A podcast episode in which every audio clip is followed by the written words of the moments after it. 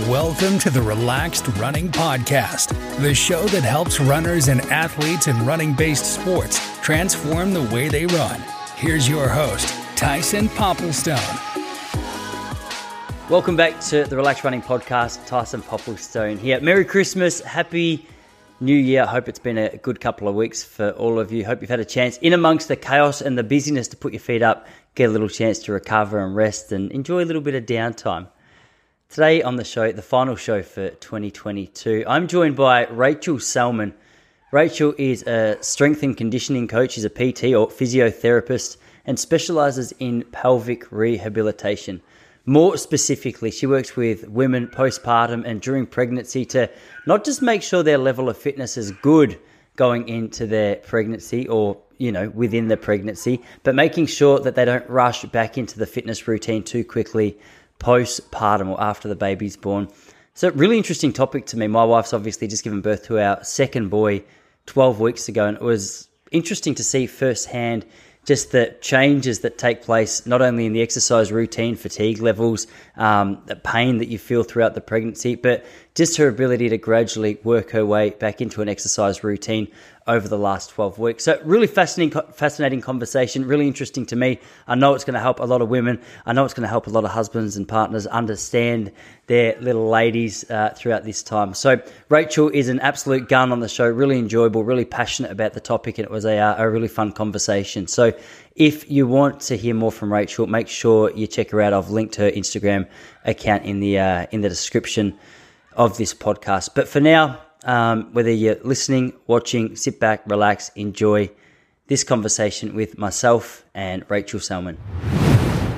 Well, I'm uh, I'm excited to sit down and have a chat with you because honestly, and I feel like I don't start many podcasts with this little blurb about myself, but this one I'm completely out of my depth. And the reason I'm so out of my depth, but also so interested in having the chat with you is is two months ago my wife gave birth to our second boy, and it's been a been an interesting process for her. She's done a great job. Was, I think it was ten weeks ago now, and she's been in the process of sort of just trying to get back into some rhythm and some form of exercise. And she said to me the other day, she goes, "Babe, do you think I'm do you think I'm good to get back into training?"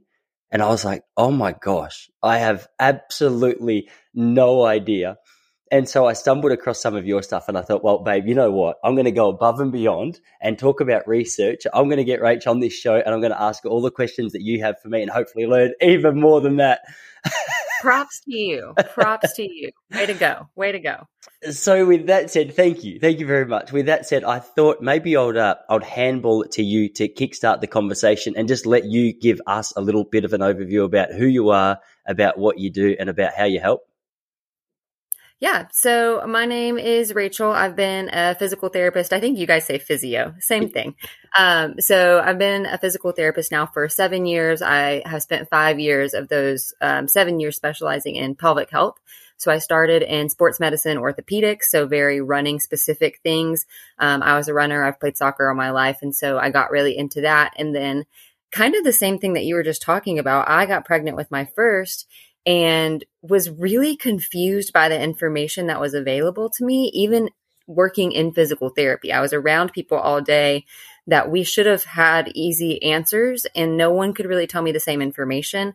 Everyone I asked had something different to say. Even my doctor had something different to say. So everyone was on very different pages in terms of what was safe. Um, and so I kind of got frustrated, obviously, by that. Kind of, it sounds like where your wife is right now. Like, what am I supposed to do? Am I safe? Am I not? Like, what's, what should I be doing? And so, um, decided to go down this world of pelvic health and now have ended up into this little kind of niche of pregnancy and postpartum athletes and runners, which is a lot of fun because that's where I was at too. And so it's fun for me to work with that population and help them feel confident in their decisions as they progress through this really vulnerable and strange season of life. So um, I got my bachelor's degree in chemistry at Georgia Tech and then got my doctorate in physical therapy from Mercer and then um, got my certification as a strength and conditioning coach, which just gave me more background into the kind of like athletic world of things in terms of sports performance. And then now have my certification as a performance and sports scientist scientist, which is more of the research side of things. So that's where I've gotten more involved with the research lately um, in terms of being able to write articles, interpret articles, make sure that I'm putting good information out there that is, you know, solid, peer reviewed things because I felt like that was what I was lacking and what I would have loved to have. And so it got to the point where it was like, listen, it's not out there. So I can either be upset about that or we can try to put something together and make this happen so that it's available to people in the future. So that's kind of how it all came together was just this huge gap. And so being able to fill that gap has been really really really fun. There's days where I'm both resentful and excited that we're filling the gap because I wish that this had been a thing when I was going through my first pregnancy, but I am thankful that it has been able to help as many people as it has. So that's been a lot of fun. Yeah, awesome. That's a really good answer. One of the things that I noticed, even before our, uh, well, I'll go back to our first boy, Charlie. He's two and a little bit now. One of the things that struck me pretty quickly was just how different it is when it comes to how women cope with being pregnant. My wife, very fit, uh, very active, um, you know, looks after herself a lot. I would, you look at her and you go, okay, that's a person who, eh, from the outside, you go, she's fit, she's strong, she'll handle this like an absolute boss, as she did. But one of the things that she struggled with earlier than um, she thought she would, or that I didn't even knew was possible, was she had so much pelvic pain in, I don't know what month it was. I would say probably six months into her pregnancy. It got to a point where, like a lot of the time, even walking around for her was was really difficult. And that last few weeks was like a nightmare. She's like, "Just get this thing out of me," because it was just a it was a, a huge discomfort, as I can imagine. And the pain relief was almost immediate in her um, in her in her pelvis when she had given birth to Charlie, and obviously like then comes recovery and things like that. But it's really interesting to me as a as an outsider just to look at the way that different women cope with different levels of pain and how some women seem to be able to operate, you know, right up to the day before the baby's born, going out for long walks and exercise. Whereas people like my wife, equally fit and healthy, get six months in and is like, oh my goodness, this is not what I was expecting. Like when it comes to that pelvic pain partic- uh, in particular, what, what's going on there? Like obviously, I'm I'm sure it's different for different women. Yeah, so it can be a bunch of different things. Um, and this is where I think it's a lot of fun when women do come into the clinic and I get to kind of assess them and see what we think is going on. So for a lot of women, you have to think that, you know, six months in, what kind of where you're talking about with your wife, your posture is changing, of course, right? So, um, just as a runner, you know, we talk about shoes all the time and we'll talk about things like um, just the, the height of the heel. So that drop height there. And if you change that by a couple millimeters, how that can feel different when you run because your posture changes. So you think about what happens during pregnancy, your posture changes immensely and it's changing constantly. So it's not really something that you kind of get used to because every week it gets a little bit more intense. It gets a little bit different. And so for a lot of women, it can be postural. So you think about the pelvis being kind of like the core and the, the center of everything. So the connection between upper and lower body. So if that posture changes, you've got muscles kind of pulling in directions that they weren't necessarily pulling before. So it can be part of that. It can be the ligaments, which are attached to the actual organs themselves. So the ligaments that attach like to the uterus where baby is actually growing. Um, so baby's growing basically inside this muscle. There's a bunch of things that attach to that. So as baby grows, it can kind of pull on mm. different things. It could be purely muscular in that there's a muscle that's not doing what it's supposed to do, or it's overdoing it, maybe compensating for a different muscle. Um, as your posture changes, as the way that you move changes, you know that we kind of like start to get that pregnant waddle almost. So you change how you walk. And so that can cause problems as well. So it can be a kind of just r- wide range of different things, which is where um, a professional comes in because I'll have people all the time send me a message and say, Hey, I've got some pelvic pain. What should I do? But it's really hard to answer that question because it really could be from a lot of different things. So until I get you in, see how you move, see what your posture looks like, talk about what you're doing on a daily basis. Are you still running at six months pregnant? Are you, have you stopped that and you're only doing interval training? Are you only doing resistance training? Kind of where are we finding those deficits and how can I correct those for you as much as possible during that season of life? Um, so it's very, very individual, but pelvic pain is very common. I think the biggest thing to be aware of with pelvic pain is that you can see a PT and get help for it. I think a lot of people don't realize that. And a lot of people, um, when they mention it, whether it's to a friend or to their doctor, it comes along with that, oh, well, you're pregnant. You know what I mean? So it's kind of like, you're, yeah, you've got pelvic pain. Like that happens. You're pregnant. Um, but I'll have people have who have pelvic pain at two months pregnant. And it's like, well, I've got eight more months of this. I don't want to just say, well, I'm pregnant. Just kind of deal with it for the next eight months uh, if there's something that I could do in the meantime. So a pelvic PT, someone who's certified in that, can really help you with that. So don't let it kind of keep going on and just be mis- miserable. There are options for treatment. Yeah. Where do you start the conversation with women who are interested, who come to you and are either experiencing pain or some form of discomfort or just, I guess, a curiosity about what the next few months of their life is going to look like? Because as we've sort of unpacked already, there's a, a whole heap of different approaches and a whole heap of different experiences that people have. So I can imagine the conversations just must look so different from person to person. So, like, if a, a you know a, a lady came in to speak to you, where where do you even start that conversation? Yeah, the first day that I work with um, women, it's usually a lot of education. So people kind of come in first day thinking it's going to be all this crazy treatment and things. And honestly, first day for me, the way that I treat patients is a lot of education day one because I think education is this huge component that we're missing in pregnancy and postpartum. And again, this is kind of what you and your wife have encountered where it's kind of like no one's really told me what's going to happen to my body. No one's really explained to me how I'm going to feel or what I could feel, or if I feel this, it's normal. And if I feel this, it's not there's not really anyone out there who's saying like hey here's what to expect. And so you go into this situation it's totally new to you. It's it is a bizarre situation right? You're growing a human. Um, and so when you don't have someone to bounce ideas off of or have someone to come to and say is this normal? Like hey here's what i'm feeling. That can be really really challenging. And so a lot of times that first visit is just me saying hey here's some things that you could expect if you have something that doesn't fall into this list of things, don't panic. Reach out. I try to be very, very accessible so that you can get to me really easily. And then that way I can help you kind of troubleshoot from there. Because the problem sometimes too is you can't get to your OB quickly enough, or you might leave a voicemail and you wait to hear back, and it's kind of like, well, I've got this hip pain. Do we think that's, you know, do we think that's anything crazy, or do we think it's just hip pain because I'm walking differently? And so especially I think with your first pregnancy, you tend to be, I say I was a little more neurotic with my first pregnancy because I just was so aware of everything, worried about everything all the time because I had never been through it before. I didn't specialize in pelvic health when I was pregnant with my first, which is eventually what turned me around into specializing in pelvic health because it was a very frustrating process. And so the first visit for most women is just education. It's like, listen, here's what you can generally expect. Okay.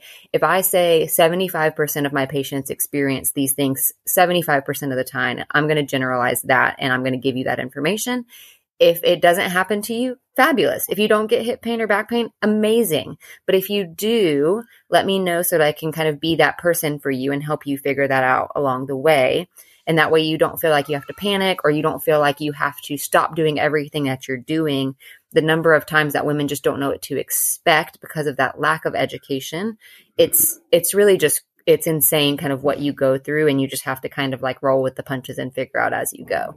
So I think a huge piece of this in general is just education, which is why podcasts like this are amazing because it gives people an idea of like, Hey, there's actually like more information than I really was aware of out there. So things like podcasts or things like workshops where I can go and talk to women who are pregnant and kind of give them just some background of what to expect. And postpartum too, again, that experience postpartum of like, what am I going to feel like? What can I expect in terms of bleeding, in terms of function, in terms of return to activity? Uh, the lack of education on that, I think is, is horrific and it really sets people up for, for failure because you don't know what you're looking for. Mm. And if you're not trained in it, that's very confusing and it makes a very vulnerable season of life even harder than it really needs to be. So I think education is a huge component of what I do. Of course, there's the hands on treatments and of course, there's corrective exercise, but education is enough most of the time to just help people feel better, understand what's going on with their bodies. And then that way I'm there to take it after that but there's a huge gap I have to fill to get us to ground level before we get to get to the what I think most people consider the fun stuff. So I have to fill that hole where it's kind of like, what do I need to be expecting before we actually get to build into the stuff that's actually the fun, quote unquote, exercise, return to activity type thing. Yeah, that that education seems like it'd be an awesome foundation to build from because I notice that in my own life. Like whenever there's something causing stress or anxiety or worry, a lot of the time when I find either um, comfort in the fact that other people have experienced it, or even more than that, like practical guidance on how to navigate your way through it, it often just eliminates so much of the stress that comes with that. And I noticed that through through Jessie is is my wife's name. One of the things that was really helpful to her was exactly what I just mentioned. As she started to research and learn more about it, she didn't feel like she was just a, an outsider because a couple of the times in the uh, early stages of her first pregnancy, especially, she was like, "Oh man, like I thought I was just fit." And that was like just the blanket rule thrown over it. It's like, okay, well, I'm in so much pain. Obviously, I'm not fit. I'm not strong. And I was like, okay, well, that doesn't sound like it's yeah, the truth yeah, because, yeah. True you know it's not true. You know she's fit. You know she takes good care of herself. You know that she's been active for all this time, but pregnancy affects people so differently. And even multiple pregnancies can be totally different in the same person. So one pregnancy might feel completely different than the other pregnancy depending on what's going on, what's what's happening with your body. And for me, that lack of education, again with my first, when I wasn't trained in pelvic health, it was that postpartum period where again when you are fit you are active i think all of pregnancy really all people talk to you about is, oh, you're going to bounce back, right? Like you are going to have no problem getting back to running and core work and your baby's going to come out and they're going to have a six pack. You know, they kind of like hype you up, which is, it's great. I'm not saying that it's a bad thing, but kind of, I think what you're saying with Jesse, like I, when I had my baby and I didn't feel like I bounced back as quickly as I thought that I would and as quickly as everyone kind of had told me that I would, I felt like a failure. I felt like, well, I must have done something that I didn't do what I was supposed to do, or maybe I didn't work as hard as I should have worked, or maybe I, you know, am just not pushing myself hard enough when postpartum is hard enough as is. If you, even if you're not exercising on top of that, it's a hard, vulnerable season. You're not sleeping well. There's just a lot going on in your body. And so when you have that pressure on top of that, and a lack of education. So the lack of ability to confidently say, you know what, I understand you're telling me I'm going to bounce back. I appreciate that in that you're saying that I, you think I'm healthy and fit. But I also understand that this is a serious thing. It's a big time kind of change to the muscle, and I need to respect the healing process. So, because I respect the healing process and because I understand the healing process, I'm not going to rush it as much as kind of the rest of the world, I think really pushes that on women of like, you have this baby and you get back to it. You just bounce back and that's how life goes. I don't think we've respected what happens postpartum enough. It doesn't mean that we, I think but we've blamed it on a long time for a lack of understanding, a lack of research it is shifting now to the point where there is more and more research and there is more and more understanding. And so what's happening as that happens, guidelines are changing. So as opposed to that, like, oh, hey, six weeks, you're totally cleared. Now we know and understand and can really appreciate that your muscles aren't really ready for all of that at six weeks postpartum. So I compare it to a surgery. If you just had this major surgery, I wouldn't tell you at six weeks to just go do whatever you wanted, especially after you've spent six weeks not doing a whole lot because I told you not to. And then now at midnight, five weeks, six days postpartum, you could go run a marathon really if you wanted to, because whatever you're cleared, have fun. There's a process, and we haven't really respected the process. So we're shifting, I think, now into this season of we have enough information but there's a delay between the research and the information existing and it becoming standard of care. I think that there's mm. actually a research article about this where it talks about once the research gets out there, it takes about 17 years to become the actual standard. So even though you have providers who are saying, Hey, here's what we recommend. Here's what we think is good. Here's what the research shows is important and critical. It won't become something that most providers really accept and understand outside of that specialty for about 17 years. That's a long time, right? Seriously. So there's this huge gap now where there's this information and providers have to take it upon themselves to really educate themselves on that so that they can confidently give women the right information um, instead of just kind of waiting for it to trickle down 17 years from now, which doesn't serve the women in their practices today.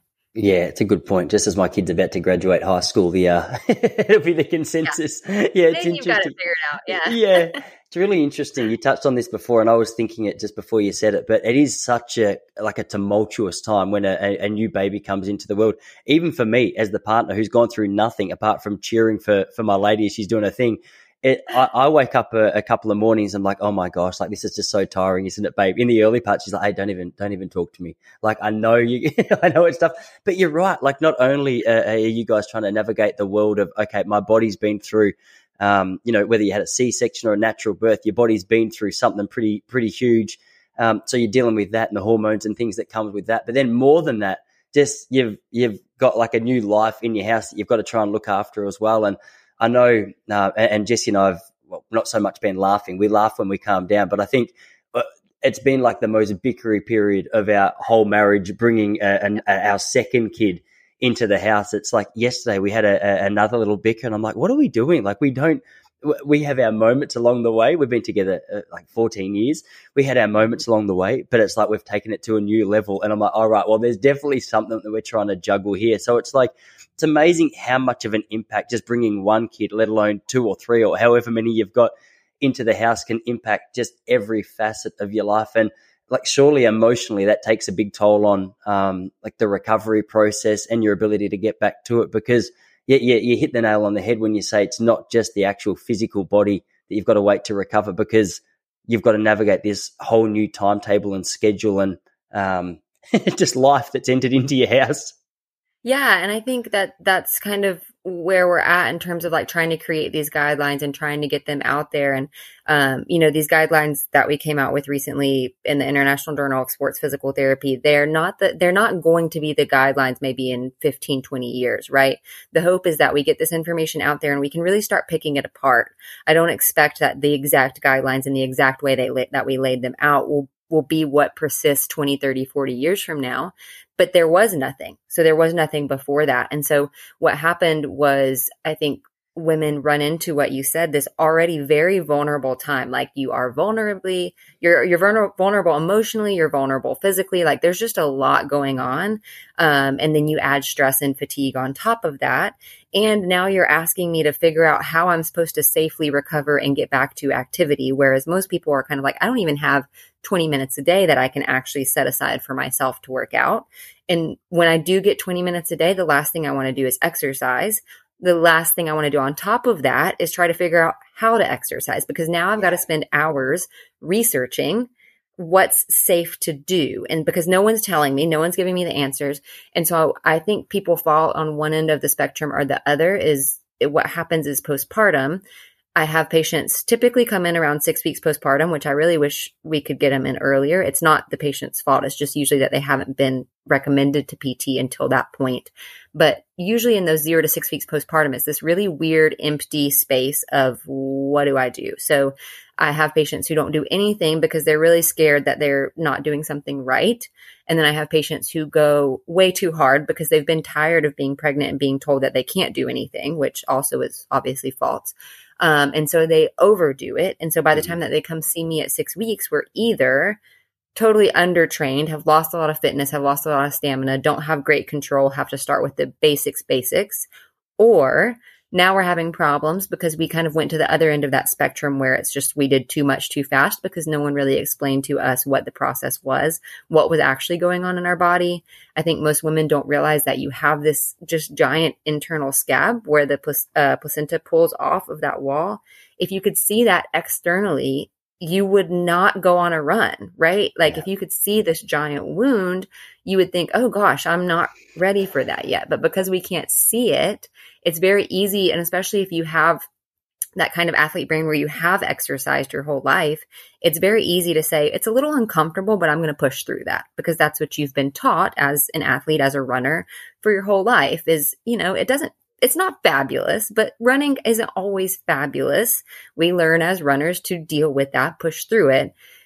There is a fine, fine, fine line we have to walk with that postpartum where I don't care how great of an athlete you are, you cannot speed up anatomy and physiology. There's mm. time frames that have to be followed. So even my patients who are knocking at the door saying, when is the absolute soonest that I could take off on that first run? I'm dying to go on a run there's still time frames we have to follow. Just because you're an elite athlete doesn't mean I'm going to clear you at a week and a half to go on a run.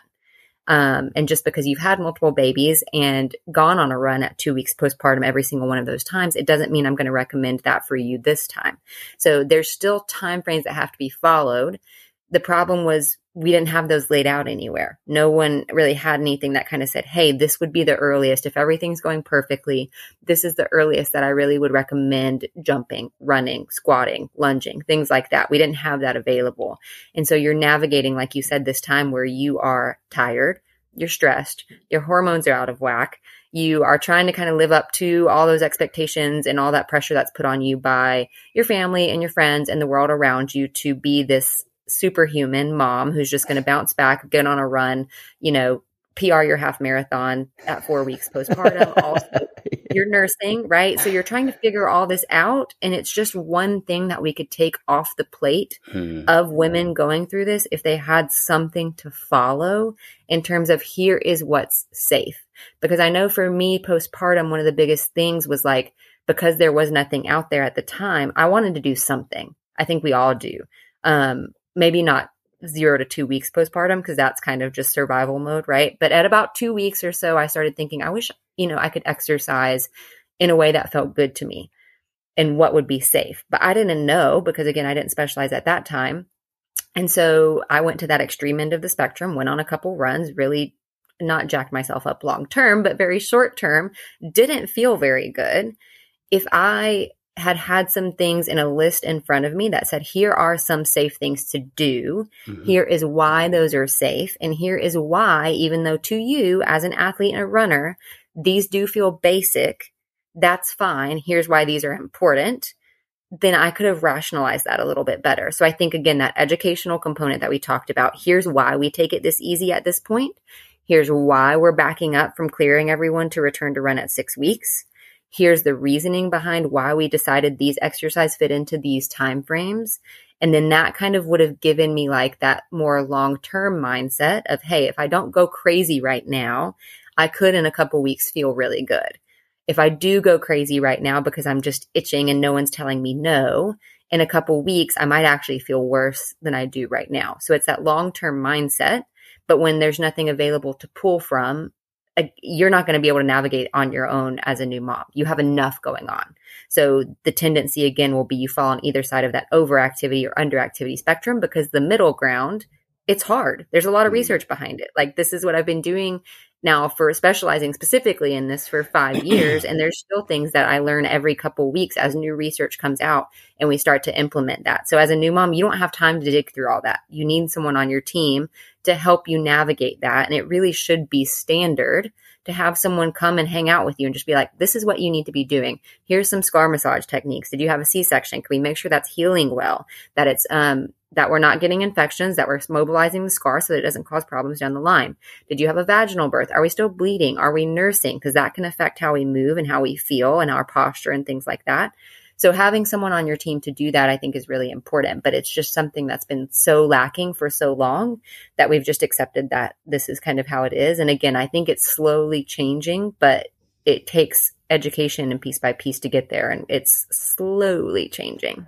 Yeah, frustrating on your side, I bet, with all the information at hand, just to be able to. Uh, it'd be nice just to be able to put that into every woman's mind and go, okay, look, this will this will be very helpful with the timeframes. And I'm kind of hesitant to ask, obviously, because there's so many um, different experiences and it's such an individualized approach to the return to running, the return to exercise, and things like that are there some sort of generic guidelines within that time frame that women can use to um, you know hopefully use as a, a, little bit of optimism to to keep them driven and, and sort of keep their sights set on what's going to be possible in hopefully a few months time?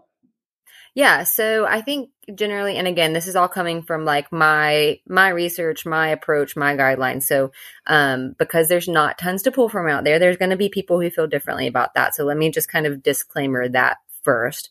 Um that being said, the research that we've done, we've got OBs on it, OBGYNs, we've got urology on it, we've got strength and conditioning coaches who specialize in pregnancy, postpartum situations. We've got a PhD in exercise physiology. So it's got lots of different backgrounds in terms of health and wellness. So that's why we pulled all of those people into this paper is so that we can have multiple, multiple professions on the same page in regards to what our approach should be.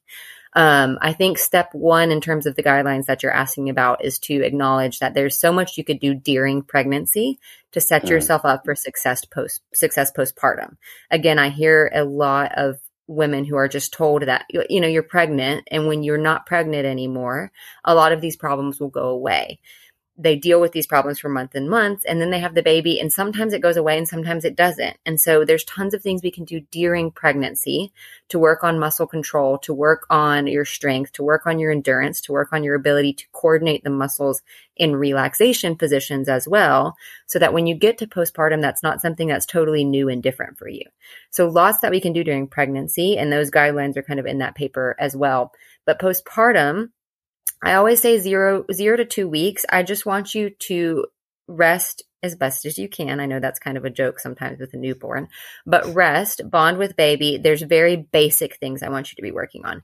Breath work, getting a good deep breath in and out. We all know by the end of pregnancy, you probably haven't taken an actual deep breath in a very long time. Your ribs have been stretched to like max capacity. So slow deep breaths in and out, reconnecting to your core, kind of slowly working on mobility things, child's pose, cat cow, gentle mobility yoga.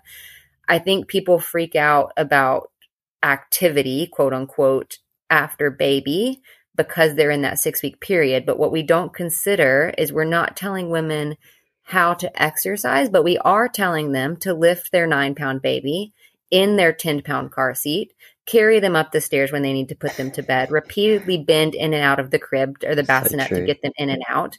So we're telling them to do all of these things that are more aggressive than what our recommendations in terms of mobility are. But somehow we're saying that the mobility stuff we're like no we shouldn't we shouldn't do that. You should wait until six weeks to get started with pt the stuff that you're having to do to get through day-to-day life is more aggressive a lot of times than what i'm actually going to have you do when you get to pt my goal is to supplement so that the stuff that you're doing in your day-to-day life actually does feel okay. So we start zero to two weeks with very gentle mobility Around two weeks is where I start to integrate a little bit more pelvic floor type work. So if you know how to comfortably do a Kegel, starting to reconnect to that. Everyone has very different recommendations on that. And that's where I say that there's more research that's needed. But I say about two weeks is where I would start just gently reconnecting. We're not trying to max out the pelvic floor contraction. We're not lifting weights. We're not doing anything like that. We're just turning the muscles on and off, learning what that feels like again, because they've been through a lot reconnecting to them the same way we would reconnect to our quad muscle after an ACL repair, just reconnecting to those muscles. So that's kind of my general two to four weeks is reconnect to the pelvic floor and core. Four to six weeks is where we move into more of just the kind of actual, what I call open chain stretching. So open kinematic chain just means that you are moving in a non weight bearing position to get some of the muscles moving. So, like laying on your side and opening up the hips. So, more of the kind of probably rehab things you would see if you went into a traditional rehab like facility, outpatient facility. Um, some of those kind of basic starter exercises just to start moving the muscles. Then what happens is you come in to see me at six weeks. Hopefully you come before, but most of the time, right now, at least in the United States, the earliest I get to see you is six weeks. So if you come in at six weeks and you've been working on that for those zero to six weeks, those kind of movements, we get to get into the fun stuff. Like this is where we actually do start get to getting into like sit to stand, step ups, things that really do get you strong and ready to get back to running, which is a high impact task. If you haven't been doing that for the zero to six weeks because you weren't sure what to do or you weren't told what to do, you weren't given advice, when you come in at, at six weeks, guess what we have to start with? Mm. breath work, gentle mobility, all the stuff that you technically could start at zero weeks, but you have to have that good solid foundation, just like a house. We don't want to build on top of dysfunction. So I've got to have really good function. And if you know how to build that on your own from zero to six weeks postpartum, then when I see you at six weeks postpartum, then we get to get into the stuff that you probably have actually been wanting to do. Mm. If you haven't been doing that, then at six weeks, I get to start you on the breath work and the basics, which is not a bad thing. You could start that at any point. Let's say for six months, you've got a child that just doesn't sleep. Maybe we don't start breath work until six months postpartum. That's okay. There's nothing wrong with that. Everyone has a different journey. Everyone has a different timeline in terms of like how they feel, how they're recovering, what time is available to them to put into their recovery. So maybe we don't start that until six months and that's okay. But again, for my athletes that are like banging down the door saying, when can I start? When can I get going? There's so much we can do in those zero to six weeks. So six to 12 weeks is where I say we really work on strength. If you've got the basics down, if you've got the basics down, six to 12 weeks is what I call like that really fun, like, let's get strong. Like, this is where yeah. you can really start to push without running and jumping just yet. So exactly like we talked about with that kind of post-surgical progression with the ACL, I don't have you just start jumping right after you have an ACL repair. We strengthen, right? We strengthen on the table and then we strengthen in sitting and then we strengthen in standing and then we strengthen on two legs and then one leg and then we jump, right? Same idea with running. There needs to be a progression. And so that's kind of what we're working on. So six to 12 weeks is where we get really good, solid strength, build those really good, strong bones foundation of that house. And then we get to build on impact around 12 weeks. I do have some patients who feel ready to add impact and show me that they're ready to add impact around eight to 10 weeks postpartum. Um, so depending on the person, I think that that can be applicable. If they, you know, didn't have any tearing, birth was uncomplicated, they did everything they were supposed to do during pregnancy and postpartum. So if there's someone who wants to get back to it like ASAP, highly recommend pregnancy, connecting with a PT, getting work with that so that you've got set up for a program for zero to six weeks, because that means by maybe week eight to 10, we could start to add a little bit of jumping, which running, if you look at it, it's a series of jumping, right? It's a series of hops yeah. on single leg. So if we're not able to jump and control the pelvic floor muscles and the core during that, then the running's not going to go very well. So that's, that can happen. I think eight weeks is probably the earliest I would ever recommend impact work which is a little bit different than the recommendations, I think, up to this point. Um, but I would say for most people, like general population, recreational athletes, we're looking more at like 12 weeks. And you think about eight to 12 weeks, it's four weeks, right? Which I know at that point seems like an eternity. But for so many of my patients, if they give it that time, those extra four weeks between eight to 12, their long term running happens so much faster, so much better. Things go so much more smooth than if you just rush it in those early weeks. There's just so much recovery that's going on in the body. Internally, there's so much going on. And so if we can understand and appreciate that and say, you know what? I probably could go on a run today, but also if I wait two to four more weeks, I'd probably be in a lot better and a lot stronger position to do that. You set yourself up for success. So then hopefully at 12 weeks, you feel fabulous. I cut you loose to an actual return to running program. We do some intervals. We start with jogging. We do some on and off. And then eventually we get to uh, the distance or sprint work that we want to get to down the line. Um, but those four weeks, I know again from, from a patient perspective, because I was also that patient, it feels like forever. You just mm. want to go on a run.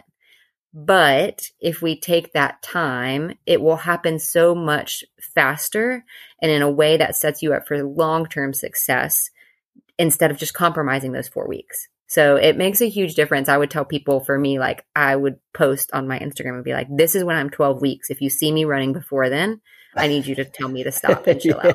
Keep yourself accountable. My, yeah. Yeah. I let my heart take over. My brain knows what to do, but I got out there and I felt great. And so I just took off and I shouldn't have. Um, and so I I really recommend 12, but I think in some situations we can start as early as 8 to 10.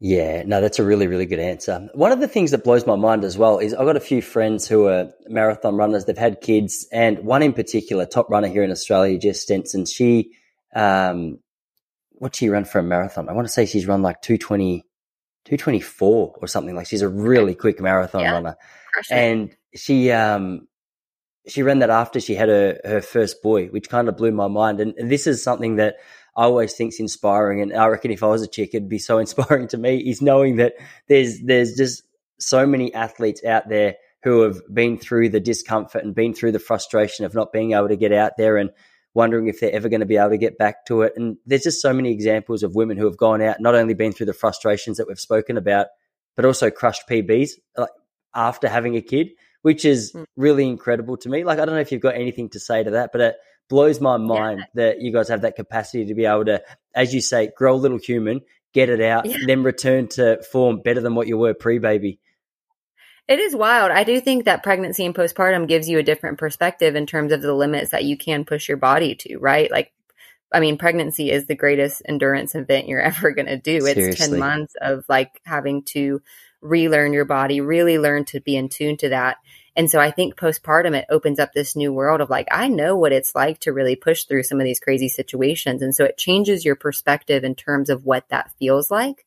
But I think on top of that, what we've really missed up until very recently is that there's so many women who are on the peak of their athletic careers when they do get pregnant and have kids. And because we haven't treated this the way that we should have, we've missed a lot of personal best for a lot of women.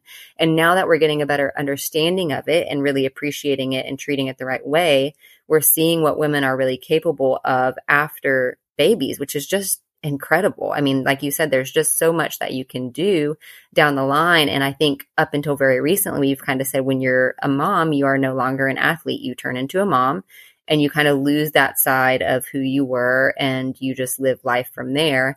And now we realize like those don't have to be mutually exclusive. You can be a mm. mom and you can be an athlete at the same time.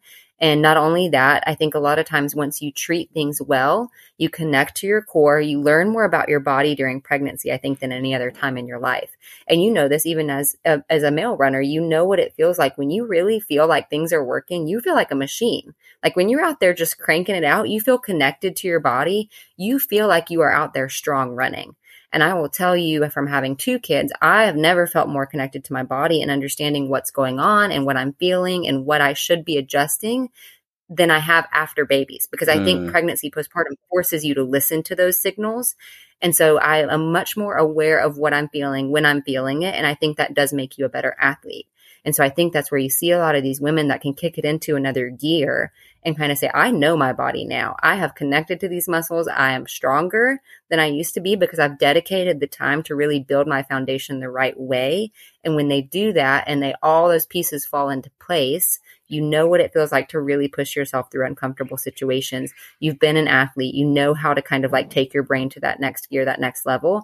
And now on top of that, you've set this really firm, solid foundation of good core control, good strength, good mobility that maybe you didn't put as much time into before baby because there wasn't as much of a need. Now that need has been created. You fulfill that need and now you can take off and actually perform better than you could have pre baby you mm-hmm. just didn't know that that kind of next level was capable until you went through that. Yeah, no, that's really well said. I, I know this is something that you've studied for years, and it's something that, that you, you mentioned that there's so much new research and so much new information coming out. And my goal in chatting to you today was obviously to scratch the surface and to paint a little bit of a, a picture or to create maybe a little bit of a foundation for women who are going through it or have just been through birth and are, are, trying to find their way through. Also, be able to impress my wife with, as you said, like just the husbandry skills that I've shown in getting you on here today. but um, yeah, hundred percent, hundred percent. But one thing um, I was I was sort of curious to find out as well is because um, I think majority of the listeners to here are, are sort of in Australia, the UK. We've got a pretty solid US listenership as well, but uh, are you working with people only in the US, or have you got something online that you, you are doing for people around the so world? You I know. can technically yeah. find me online. So I'm on Instagram. I have two Instagram pages right now. The first one is Stirrups to Sit Ups. Um, so all that is is we're kind of creating an app that puts all of this information into an app so that women can kind of access that postpartum. So it is more readily available to people. So Stirrups to Sit Up is kind of the page for the app that hopefully will come out early in 2023. Um, my physical therapy page is uh, Synthesis Physical Therapy. So I'm under Synthesis Physical Therapy on Instagram as well. I'm always open to messages, just like you messaged me. It was like, hey, let's do this.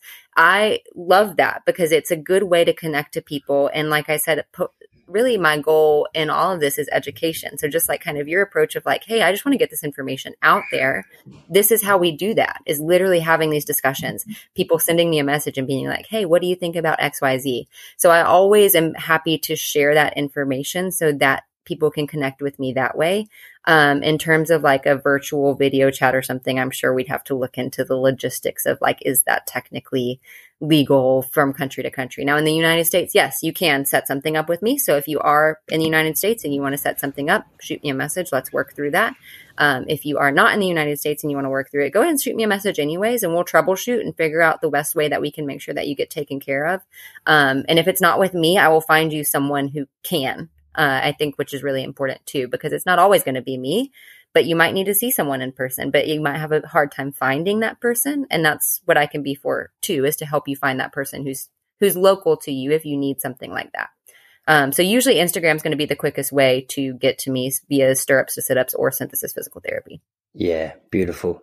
Rachel, that was uh, that was definitely educational to me. As I said, I mentioned at the start that I was way out of my depth, so the questions were genuine. Uh, which is, yeah, no, fantastic. I, it helps that you sort of took my hand and guided me down a little bit because I was thinking, man, I'm I don't want to make a fool out of myself. This podcast, that's my number one goal.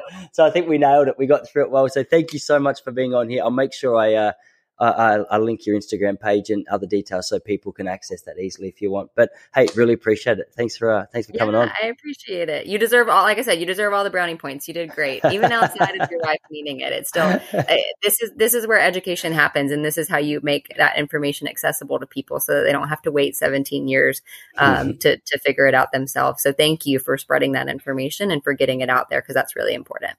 No worries at all. Hey, thanks again. We'll see you soon. Yeah, sounds good. See everybody. Thanks for listening to the Relaxed Running Podcast. If you're ready to become a faster, more efficient runner, visit www.relaxedrunning.com